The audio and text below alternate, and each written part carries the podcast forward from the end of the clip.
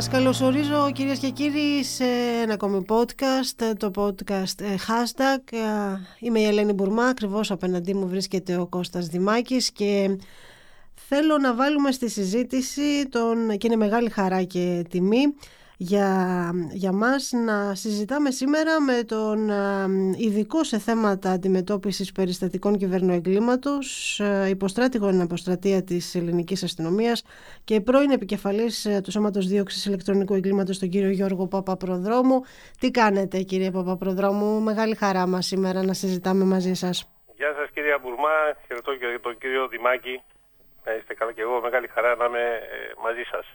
Κύριε Παπαπροδρόμου, είναι και αρκετά, επίκαιρη, αρκετά επίκαιρο το αντικείμενο της συζήτησης ε, μπροστά μας Black Friday και πολλές απάτες σε καθημερινή σχεδόν βάση στις ηλεκτρονικές μας συναλλαγές που έχουν γίνει ένα κομμάτι της καθημερινότητάς μας, ένα κομμάτι της ζωής μας.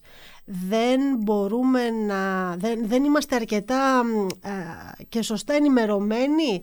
Ε, τι συμβαίνει κατά την άποψή σας; Ε, θεωρώ ότι το θέμα αυτό δεν μπορεί να αποδοθεί μόνο σε έναν παράγοντα, δεν είναι μόνο παραγωγικό, θα, θα μπορεί να συντρέχουν πολλοί παράγοντες μαζί.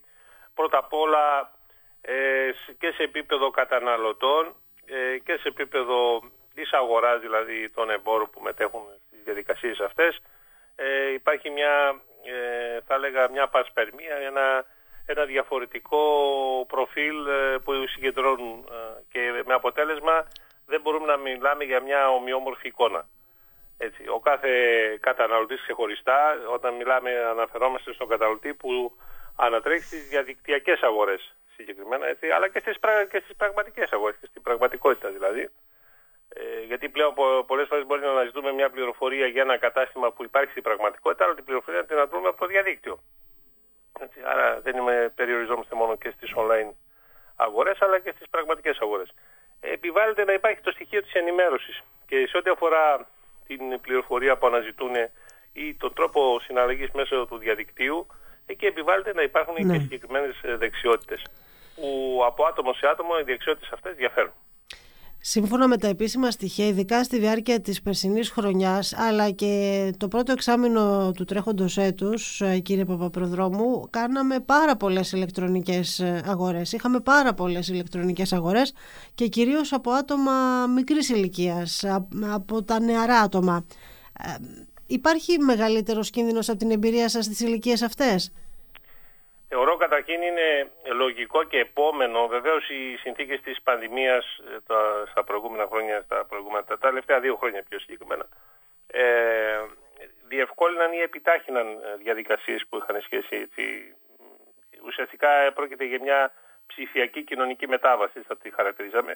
Η ψηφιακή μετάβαση των κοινωνιών μας. Ναι. Ε, είναι το, αυτό που αναφερθήκατε τώρα για τις ε, νεαρές ηλικίες. Είναι λογικό γιατί υπάρχει και το λεγόμενο χάσμα των γενεών που οι νέες γενιές είναι πιο εξοικειωμένες με τις νέες τεχνολογίες. Είναι φυσιολογικό δηλαδή να συμβαίνει αυτό και να αναζητούν τα νέα τα παιδιά έτσι, τον τρόπο στο νέο περιβάλλον, στο νέο ψηφιακό περιβάλλον, την αναζήτηση ναι. προϊόντων και υπηρεσιών.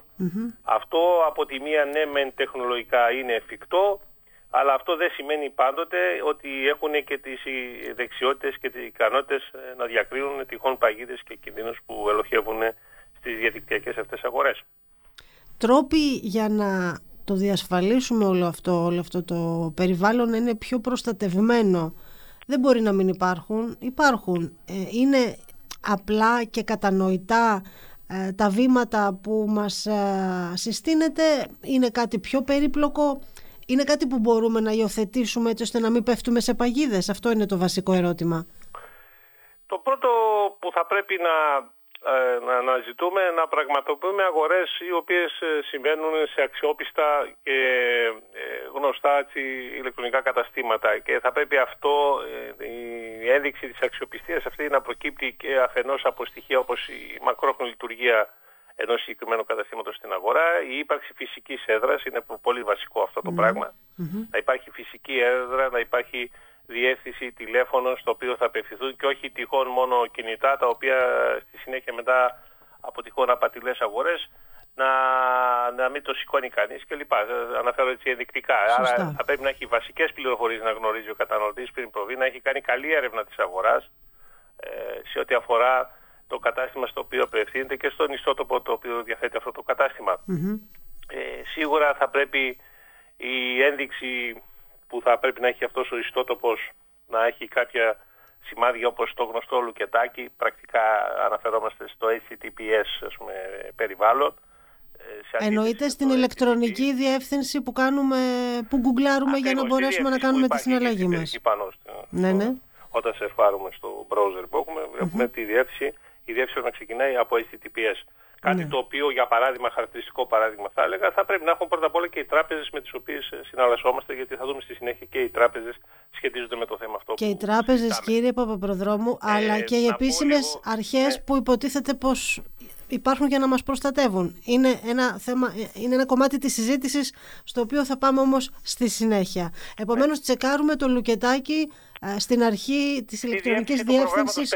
Σωστά. Browser, αυτό, το φιλομετρητή, έτσι πώς είναι η ελληνική λέξη. Ωραία. Ε, το, αυτό ας με διασφαλίζει ότι το eShop διαθέτει το Secure Socket Layer, δηλαδή ένα επίπεδο ασφαλείας, έτσι, για να μην μπούμε σε μια διαδικασία, ε, να εξηγήσουμε με απλά λόγια, ότι είναι ένα πρωτόκολλο ασφαλούς μετάδοσης ευαίσθητων δεδομένων. Ναι. Και ε, έχει σχέση γιατί χρησιμοποιούμε στις, κατά τις αγορές αυτές, χρησιμοποιούμε συνήθως πιστοτικές παύλα χρηστικές χάρτες, δηλαδή να έχουμε ε, ή PayPal εφαρμογές κλπ. Έτσι, διαδικασίες ε, ε, διαδικτυακών πληρωμών. Ναι. Οπότε είναι σημαντικό να ακολουθούμε αυτές τις οδηγίες. Αυτό δεν σημαίνει ότι όλα τα HTTPS είναι ασφαλή και εκεί υπάρχουν επίπεδα. δεν σημαίνει δηλαδή να φανταστείτε ότι οι κυβερνοαπατεώνες έχουν προχωρήσει, έτσι, δεν έχουν μείνει στατικοί. Είπα ένα συνδυασμό πραγμάτων. Ναι. Θα σας πω ενδεικτικά και, άλλα, και άλλες περιπτώσεις, ας πούμε, όπως είναι η διαφορά τιμής, η αναμενόμενης τιμής που περιμένουμε. Κάτι μπορεί να είναι φθηνό, αλλά δεν μπορεί να είναι πολύ φθηνό για να το πάρουμε. Καταλαβαίνετε τι θέλω να πω. Ναι, βεβαίως. Υπάρχει μια οριακή σχέση στην αναλογία τιμής και εκεί ε, συνήθως όταν κάνουμε καλή έρευνα αγοράς για ένα προϊόν περίπου γνωρίζουμε ποια είναι η πραγματική ευκαιρία δεν μπορεί να είναι το πολύ πολύ φθηνό ευκαιρία, γιατί αποδεικνύεται τελικά ότι είναι άνθρακα ο θησαυρός και τελικά ε, βρισκόμαστε ε, πρώτη των εκπλήξεων και χάνονται ποσά. Συχνά, κύριε Παπαπροδρόμου, βλέπουμε ότι δεν μπορούμε να ολοκληρώσουμε καλά-καλά και μια ηλεκτρονική αγορά. Αυτό σε τι οφείλεται ως επιτοπλίστων; Κοιτάξτε λίγο, ε, είπα το στοιχείο του περιβάλλοντος στο οποίο απευθυνόμαστε, δηλαδή το, το πόσο αξιόπιστο είναι ή όχι. Από εκεί και πέρα ε, και είναι και η διαδικασία πόσο φιλική και πόσο εξοικειωμένοι είμαστε. Είναι η πρώτη φορά που κάνουμε μια αγορά. Έχει διαφορά με ένα που έχει κάνει πολλές αγορές. Καταλαβαίνετε ότι σίγουρα ή έχουμε κάποιο άτομο ναι. που μπορεί να μας υποστηρίξει να το, να το κάνουμε αυτό το πράγμα ναι. ε, συνήθως στην αρχή. Ε, Άρα επιβάλλεται η ανάπτυξη συγκεκριμένων ε, δεξιοτήτων. Έτσι, δεν είναι δηλαδή ε, κάτι ακατόρθωτο. Ε, νομίζω προχωράει η τεχνολογία. υπάρχει η δυνατότητα πλέον. Μπορεί ο πολίτης σήμερα να πραγματοποιήσει αυτός που θέλει να ενδιαφερθεί και να μάθει με σωστό τρόπο. Ε, οι δεξιότητες αυτές, για παράδειγμα, θα μπορούσαν να καλλιεργηθούν, ναι. Ε, σας φέρω ένα χαρακτηριστικό από τη λεγόμενη Εθνική Ακαδημία Ψηφιακών Ικανοτήτων. Σας φέρω ένα παράδειγμα που υπάρχει ένα εργαλείο που ο πολίτης δυστυχώς δεν το γνωρίζουν πολύ. Θέλετε να μας πείτε περισσότερα για την ε, Ακαδημία αυτή; αυτή. Ναι, είναι μια ναι, ναι. πλατφόρμα ε, του, μια πρωτοβουλία του Υπουργείου Ψηφιακής Διακυβέρνησης. Ναι. Έτσι, αν α, αναζητήσουμε Εθνική Ακαδημία ε, ψηφιακών ικανοτήτων. Έτσι θα βρούμε στην πλατφόρμα όπου υπάρχει, υπάρχουν σειρές, ε, σειρά μαθημάτων ε, με πολύ καλό υλικό, πολύ καλό υλικό. Ε, απευθύνεται και σε επίπεδο αρχαρίων και σε, σε πιο ανεβασμένο επίπεδο, ένα μέσο επίπεδο. Υπάρχουν θεματικές ενότητες ε, που αφορούν από την περιήγηση στο διαδίκτυο για τα κοινωνικά δίκτυα εφαρμογές γραφείου επικοινωνίας, λογισμικού, χρήση υπολογιστή, ασφάλεια υπολογιστή για τις βάσεις δεδομένων. Γενικότερα έχει διάφορα πράγματα, θέματα κυβερνοασφάλεια. Ουσιαστικά δηλαδή είναι δωρεάν μαθήματα. Μάλιστα, μάλιστα. Δωρεάν μαθήματα δηλαδή για τους πολίτες που θέλουν να έχουν μια περαιτέρω να κάνουν μια επιμόρφωση να το πω ξεκινώντας από τη χρήση, από τα βασικά από τη ναι, χρήση ναι. του υπολογιστή συναλλαγές του πολίτη γιατί δεν είναι μόνο οι αγορές είναι και οι ψηφιακές ε, συναλλαγές του πολίτη πλέον γιατί υπάρχει πλατφόρμα στο gov.gr οι οποίες εμπλουτίζονται με νέες δυνατότητες που έχει ο πολίτης. Ε, όλα αυτά όμως καταλαβαίνετε κύριε Μπουρμά ε, χτίζονται ε, όχι σε μια μέρα ούτε σε μια ώρα. σίγουρα θέλει πρώτα απ' όλα να το θέλουμε να το θέλουν όσοι μας ακούν ας πούμε, και ενδεχομένως δεν έχουν αυτές τις δεξιότητες να, να, να ξεκινήσουν την προσπάθεια αυτή. Βεβαίως αυτό δεν σημαίνει ότι δεν μπορεί να υποστηριχθεί αυτή η προσπάθεια και σε άλλα επίπεδα. Ε, σε άλλα επίπεδα, για παράδειγμα, για τα νεαρά άτομα που αναφερθήκατε προηγουμένως, ε, στο σχολείο. Θα μπορούσε το σχολείο να είναι μια καλή ευκαιρία όπου το παιδί μπορεί να μάθει βασικά πράγματα. Ναι. Βλέπουμε η όμως... παιδεία δηλαδή του 21ου αιώνα ναι, ναι. για σήμερα όπως πρέπει τα παιδιά να κινούνται, προφανώς θα πρέπει να παρέχει το σχολείο και αυτή τη δυνατότητα να γνωρίζουν τα παιδιά τα βασικά πράγματα με ελάχιστες εξαιρέσεις, γιατί ε, ευτυχώς υπάρχουν και αυτές και το ξέρετε καλύτερα από εμένα. Συνήθως τα παιδιά φτάνουν στο σχολείο έχοντας ε, μία εικόνα για όλα αυτά που πολλές φορές είναι και λάθος. Θέλω να πω δηλαδή ότι αν υπήρχε ένα ολοκληρωμένο πρόγραμμα, ένα ολοκληρωμένος σχεδιασμός και η πολιτική βούληση, θα ήταν πολύ πιο εύκολα τα πράγματα εάν η μάθηση αυτή προερχόταν μέσα από το, από το ίδιο το σχολείο. Έτσι δεν είναι κύριε Παπαπροδρόμου. Προφανώς δεν φταίνουν τα παιδιά. Σε καμία προφανώς, περίπτωση προφανώς, δεν προφανώς. Για να πετούμε αυτό το πράγμα. Αυτό επιβάλλεται η πολιτεία στη διαχρονική της λειτουργία και όχι μόνο στην ενεστώσα ε, κατάσταση, η παρούσα μορφή, ε, στη μελλοντική της μορφή, να έχει μια οραματική στόχευση ε, γύρω από αυτό, γύρω από την παιδεία. Θα σας πω χαρακτηριστικά κυρία Μπρουμά, ε, πούμε, έχουμε το βιβλίο πληροφορικής π.χ. σε μαθητές γυμνασίου, το οποίο είναι γραμμένο το 2003 και εκδόθηκε το 2006 και όμως έχει διανεμηθεί και φέτος ναι. στη φετινή σχολική χρονιά. Και έχουμε 2022 με εντελώς νέα δεδομένα. Ε, βέβαια. Ε, εντελώς ε, μιλάμε τώρα για την αγορά, μιλάμε για καινούρια πράγματα, έτσι, μιλάμε για την ε, οδηγία για τις ψηφιακές υπηρεσίες κλπ. που η Ευρωπαϊκή Ένωση ε, έχει προχωρήσει. Να σας πω εκ προημίου ότι η ψηφιακή μετάβαση, ο ψηφιακός μετασχηματισμός που όπως τον ε, σχεδιάζει και τον ονειρεύεται η Ευρωπαϊκή Ένωση έτσι, ε, στοχεύει στην ε, δημιουργία, στη σύγκληση της ενιαίας, ψηφι... της ενιαίας αγοράς. Έτσι. Προωθεί ουσιαστικά και οικονομικούς στόχους.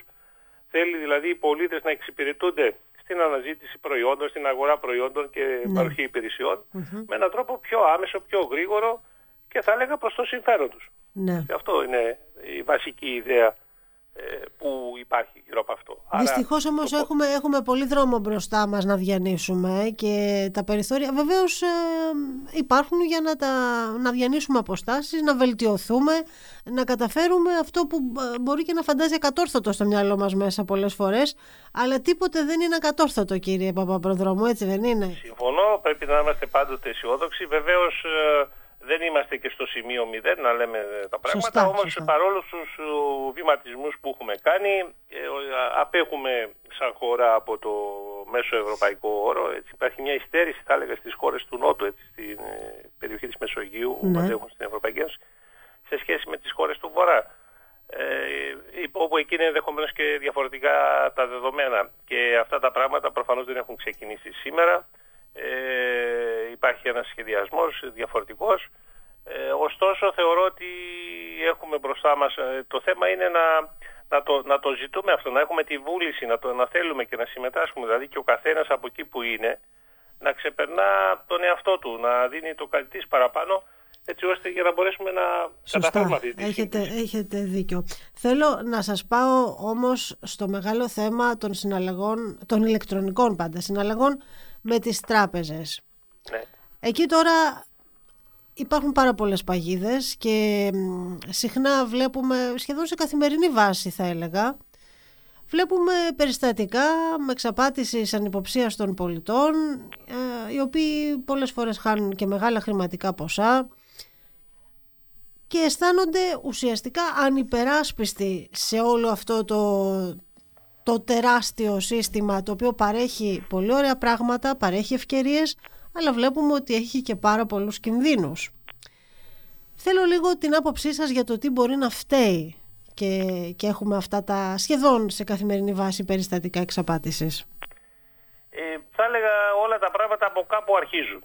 Ε, και η αρχή των προβλημάτων, κατά την άποψή μου κύριε Μπουρμά, είναι ότι πριν μπούμε, κάνουμε τον κόπο να ξεκινήσουμε να, να κάνουμε συναλλαγές με μια συγκεκριμένη τράπεζα, οποιαδήποτε τράπεζα υπάρχει διαθέσιμη και μας παρέχει αυτές τις δυνατότητες, δεν διαβάζουμε καλά τους όρους, δεν διαβάζουμε καλά τις προϋποθέσεις. Δεν έχουμε επισκεφτεί τη σελίδα που υπάρχει την επίσημη σελίδα και όχι αυτή που μας προτείνουν με συνδέσμους, καταλαβαίνετε τι θέλω να πω, ναι, ναι. έτσι ώστε να ενημερωνόμαστε και να, ε, να, να λαμβάνουμε υπόψη μας και την επικυροποίηση των στοιχείων που έχει η τράπεζα για τα θέματα γύρω από τα θέματα αυτά. Υπάρχει αρκετή πληροφορία, υπάρχει αρκετή πληροφόρηση. Σε καμία περίπτωση καμία τράπεζα δεν μας ζητάει ε, στοιχεία μετά από υπόδειξη σε ένα μήνυμα γραπτό που μας ήρθε με τη μορφή SMS ή ενός, ε, με τη μορφή ηλεκτρονικού ταχυδρομείου ή μέσω τηλεφωνικής διαδικασίας. Κανείς δεν δίνει κωδικούς ε, έτσι, τους οποίους θα πρέπει να, να διατηρεί και να τους προσέχει με επιμέλεια. Έτσι, επιβάλλεται να υπάρχει επιμέλεια. Τώρα γύρω από αυτά. Ε, από την άλλη, οι ίδιες οι τράπεζες για όσους συναλλάσσονται και μας ακούν αυτή τη στιγμή, πολλές φορές ε, περιοδικά σε τακτά χρονικά διαστήματα ζητούν την αλλαγή των κωδικών.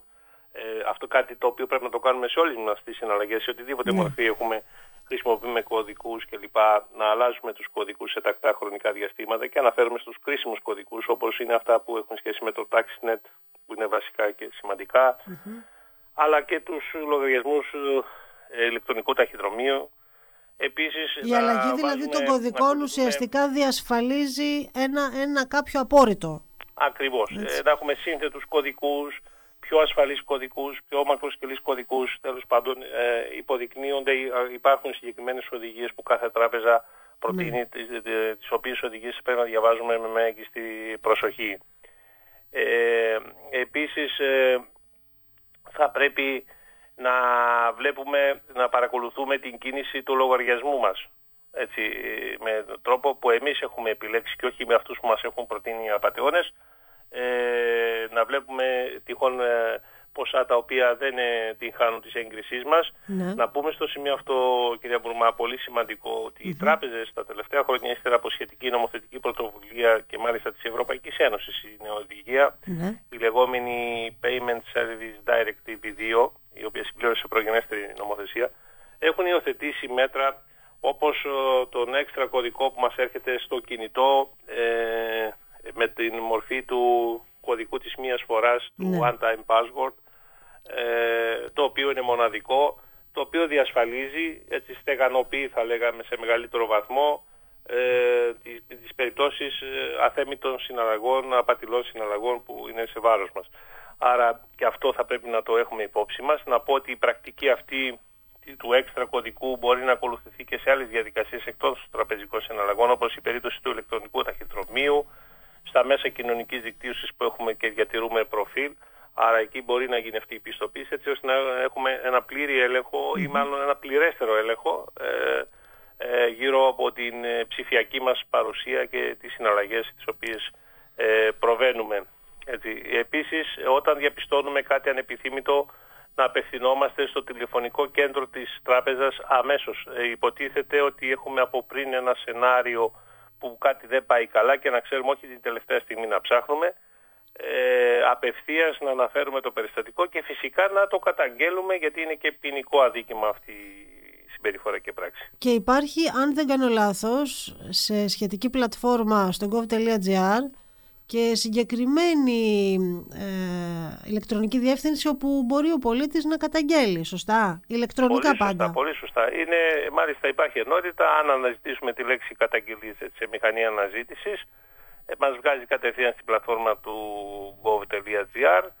Ε, διαφορετικά πάμε στην κεντρική σελίδα του gov.gr, θα πάμε εκεί στην ενότητα που λέει πολίτης και καθημερινότητα υπάρχει μια υποενότητα που λέει καταγγελίες και αν πάμε προς το τέλος, προς τα κάτω ας πούμε, ε, βγαίνει, υπάρχει μια ομάδα ας πούμε, αδικημάτων, που, ναι. περιπτώσεων που αφορούν αδικήματα στο κυβερνοχώρο με πιο χαρακτηριστική την περίπτωση της απάτης ε, με υπολογιστή. Είναι συγκεκριμένο άρθρο του ποινικού κώδικα που προβλέπει και τις κυρώσεις αντίστοιχα.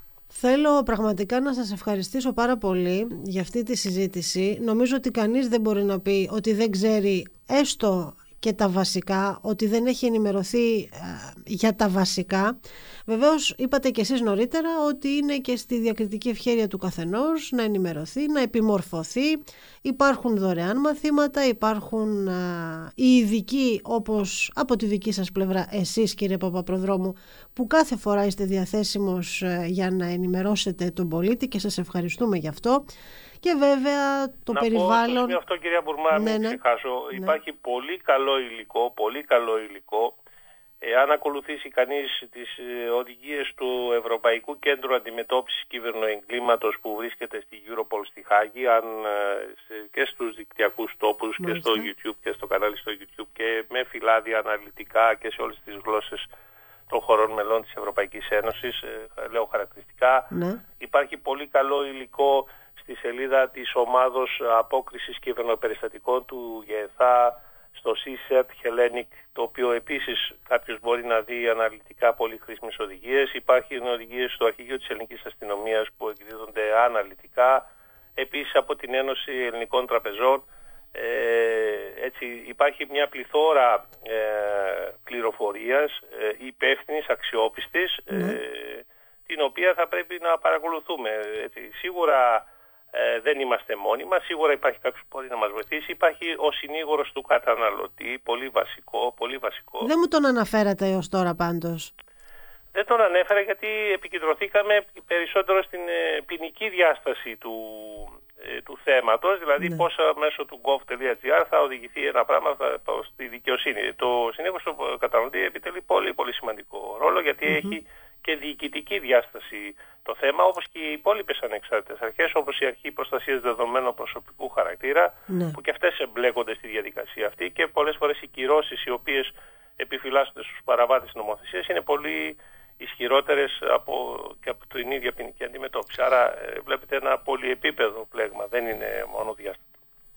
Σας ευχαριστώ πάρα πολύ. Ε, είναι πολύ ενδιαφέρον ο κόσμος ε, του διαδικτύου.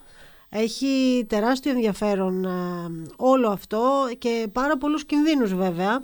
Και θέλω να σας δεσμεύσω ε, έτσι στο τέλος της συζήτησής μας αυτής ε, σε ένα επόμενο podcast να συζητήσουμε και άλλα πολλά και ενδιαφέροντα όχι τόσο ευχάριστα βέβαια αλλά πάντα η ενημέρωση είναι κατά την άποψή μου το α και το ω.